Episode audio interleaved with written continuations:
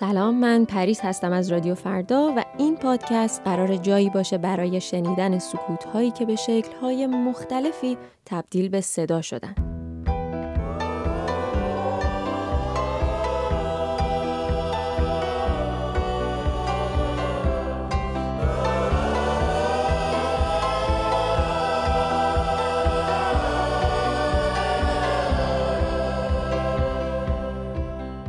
در اینجا قراره درباره تاثیرات طولانی مدت هجاب اجباری روی روان و ناخودآگاهمون صحبت کنیم.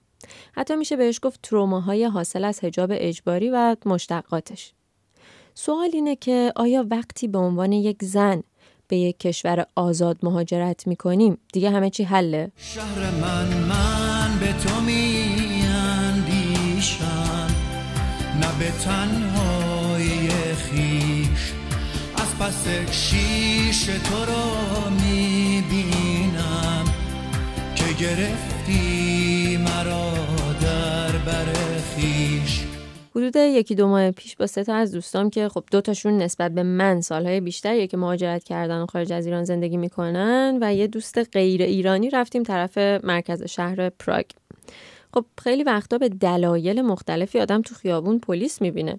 مثلا این دفعه یه تجمعی قرار بود برگزار بشه که پلیس برای حفظ امنیت و آرامش فضا اونجا حضور داشت و قدم می‌زد. ماشینش هم, هم اونجا پارک بود. این ترکیب بسری پلیس و ماشینش مخصوصا اگه ماشین شبیه ون باشه ناخداگاه منو یاد گشت ارشاد میندازه. یعنی محال من همچین ترکیبی رو ببینم و دستم طرف کله یا پایین لباسم نره که مثلا لباسم رو یه مقدار بکشم پایین تر اتفاقا همون لحظه به دوستام گفتم چون واقعا برام جالب بود که بدونم آیا همه همین حسو دارن یا فقط منم. طبیعیه که درکش برای دوست غیر ایرانی کمی سختره این تفاوت زیستی این کنتراست شدید بین ادراک ما از پلیس و ادراک زنی که در یک کشور آزاد زندگی کرده باعث شد یاد دختری به نام جمره بیفتم. یک دوست اهل ترکیه که سال 2016 به عنوان فیلمساز به ایران سفر کرده بود. چون تجربه ای که جمره در نسبت با هجاب اجباری و خیلی چیزای دیگه اجباری به عنوان یک زنی که در کشوری آزاد زندگی می‌کنه براش رقم خورده بود باید یه جا ثبت و شنیده می‌شد. خودم هم دلم می‌خواست بیشتر بدونم این موقعیت از دید یک زن غیر ایرانی چه شکلیه. سلام جمره. میشه اول خودتو معرفی کنی و بعد از اون اول اول ماجرا برامون بگی چی فکر می‌کردی درباره ایران و چی شد؟ Hi, my name is Cemre Yılmaz. سلام. اسم من جمره ایلمازه من سال 2016 به واسطه حضورم توی یک جشنواره فیلم ایران رو دیدم. واقعا دلم می‌خواد یه سری از تجربیاتم و از این سفر باهاتون در میون بذارم. وقتی که دعوتنامه شرکت در کمپ استعدادهای جوان فیلمساز که جشنواره بین المللی فجر ترتیب داده بود رو دریافت کردم حسهای متفاوتی داشتم. از طرفی یه موقعیت خوبی بود که می‌خواستم تو شرکت کنم. از طرف دیگه تبعیض هایی که به عنوان یک فیلمساز زن در ایران وجود داشت.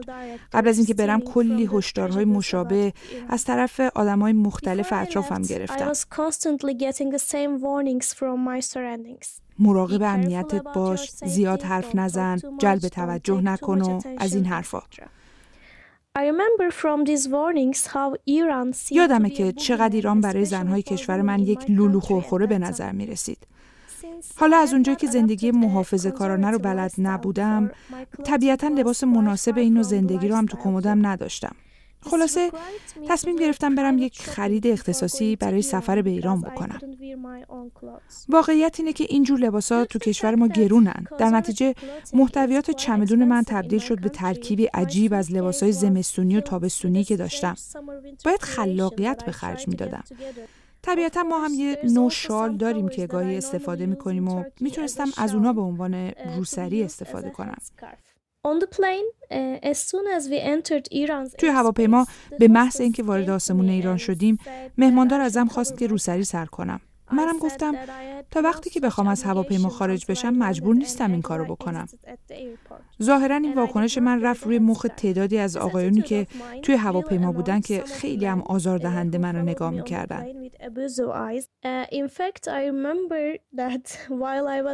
یادم وقتی تو صف انتظار دستشویی بودم یه آقایی که به نظر می‌رسید ملا بود برای اینکه چشمش به کله من نیفته یه جوری گردنش رو چرخونده بود که گفتم الان میشکنه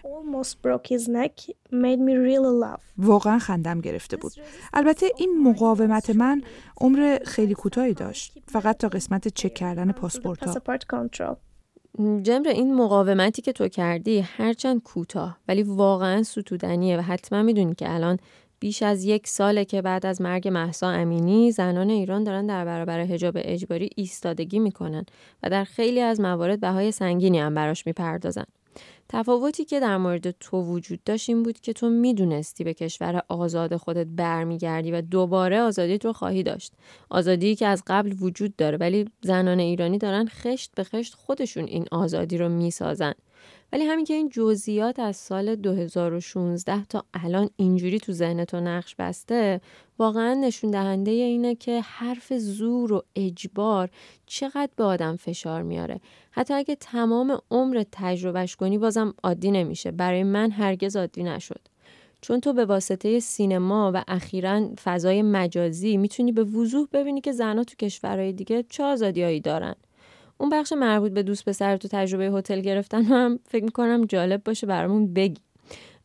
قبلش من اینو اضافه کنم که قصه جمره برای ما چیز ناآشنایی نیست. من اینو می‌دونم. ما به عنوان یک فرد ایرانی یا بهتره بگم به عنوان یک زن ایرانی سالها اینا رو زندگی کردیم. ولی زاویه دید اونه که این بگیم سفرنامه فکر کنم جالب باشه. آره این سفرنامه سفرنامه جمره می‌تونه به ما یادآوری کنه که زندگی محدود شده ما از بیرون چه شکلی به نظر می‌رسه و تأثیرش چقدر با ما میمونه. خب من با دوست پسرم توی جشنواره شرکت کرده بودم. حالا ترکیه هم کشور کاملا ایدئالی بر لحاظ کیفیت برابری جنسیتی نیست. ولی اونجا ما معمولا اگه مراسمی باشه با هم توی یه اتاق میمونیم. البته از قبل می‌دونستیم تو ایران قرار نیست اینجوری باشه. وقتی می‌خواستیم روی پروژه مشترکمون کار کنیم مجبور بودیم تو فضای عمومی همدیگر رو ببینیم. روز اول فستیوال که می‌خواستن پلاک اسمامون رو بهمون بدن مجید مجیدی پلاکا رو می‌داد. وقتی فیلمسازای ترک رو صدا می‌زدم منم رفتم روی استیج چون انگلیسی دوست پسرم زیاد خوب نبود. پلاک رو گرفتم دستم رو بردم جلو که دست بدم. مثل همه موقعیت های این چنینی که تا اون روز داشتم ولی دستم تو هوا موند. من راجب این یکی دیگه نمی‌دونستم واقعا. مجید مجیدی هم مونده بود چیکار کنه. دوربینا هم داشتن همه چیزو می‌گرفتن. واقعا فضا سنگین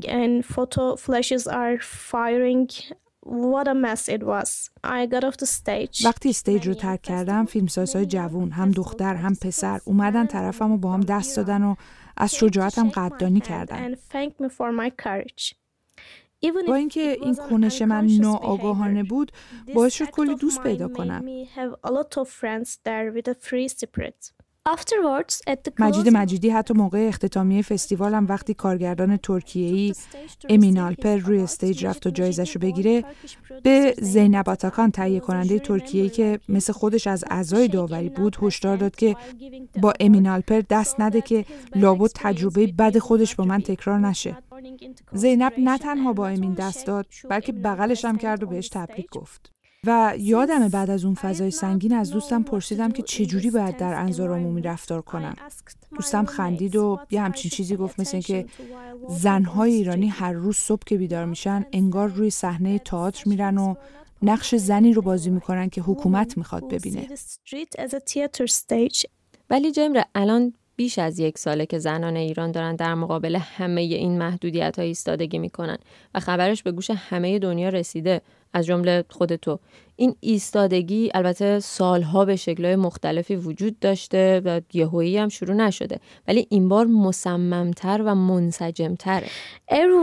الان همه میگن که زنای ایرانی دارن انقلاب خودشون رو رقم می‌زنن. اگرچه من شخصا معتقدم که زندگی در ایران برای یک زن هر روزش یک انقلاب بوده و هست. جمره واقعا ازت ممنونم که حاضر شدی این تصاویر و خاطرات نچندان خوشایند رو بعد از سالها دوباره مرور کنی. ممکنه اگر اینا لحظات خوش و بی بود با این وضوح در ذهنت نمیموند. این دقیقا اون نقطه که من در پادکست های دیگه بهش بیشتر می‌پردازم. یعنی این حجاب اجباری اگر خودش هم دیگه با ما نباشه ترکش هاش گاهی سراغمون میاد. برای همینه که من میگم مبارزه شما مبارزه ماست. پریس می‌خوام ازت تشکر کنم که فرصت بیان این تجربه رو به من دادی. Woman, Life, Freedom. فدا جانم یه روزی تا ببینیم میهن آباد. شرف رو مادری با نام وطن یاد ما. ممنونم از تویی که به این پادکست گوش سپردی. این مجموعه پادکست قرار سکوت خیلی ها رو به گوش برسونه. حتی صدای سکوت تو رو. اگر دنبال گوش شنوا بودی تا صدات رو به گوش بقیه برسونی و از مواجهت با هجاب اجباری بگی از طریق شناسه تلگرام و یا واتساپ رادیو فردا با ما در ارتباط باش. هر جای دنیا که هستی روز یا شبت بخیر. همه جشن می‌گیریم یه روزی آزادیمونو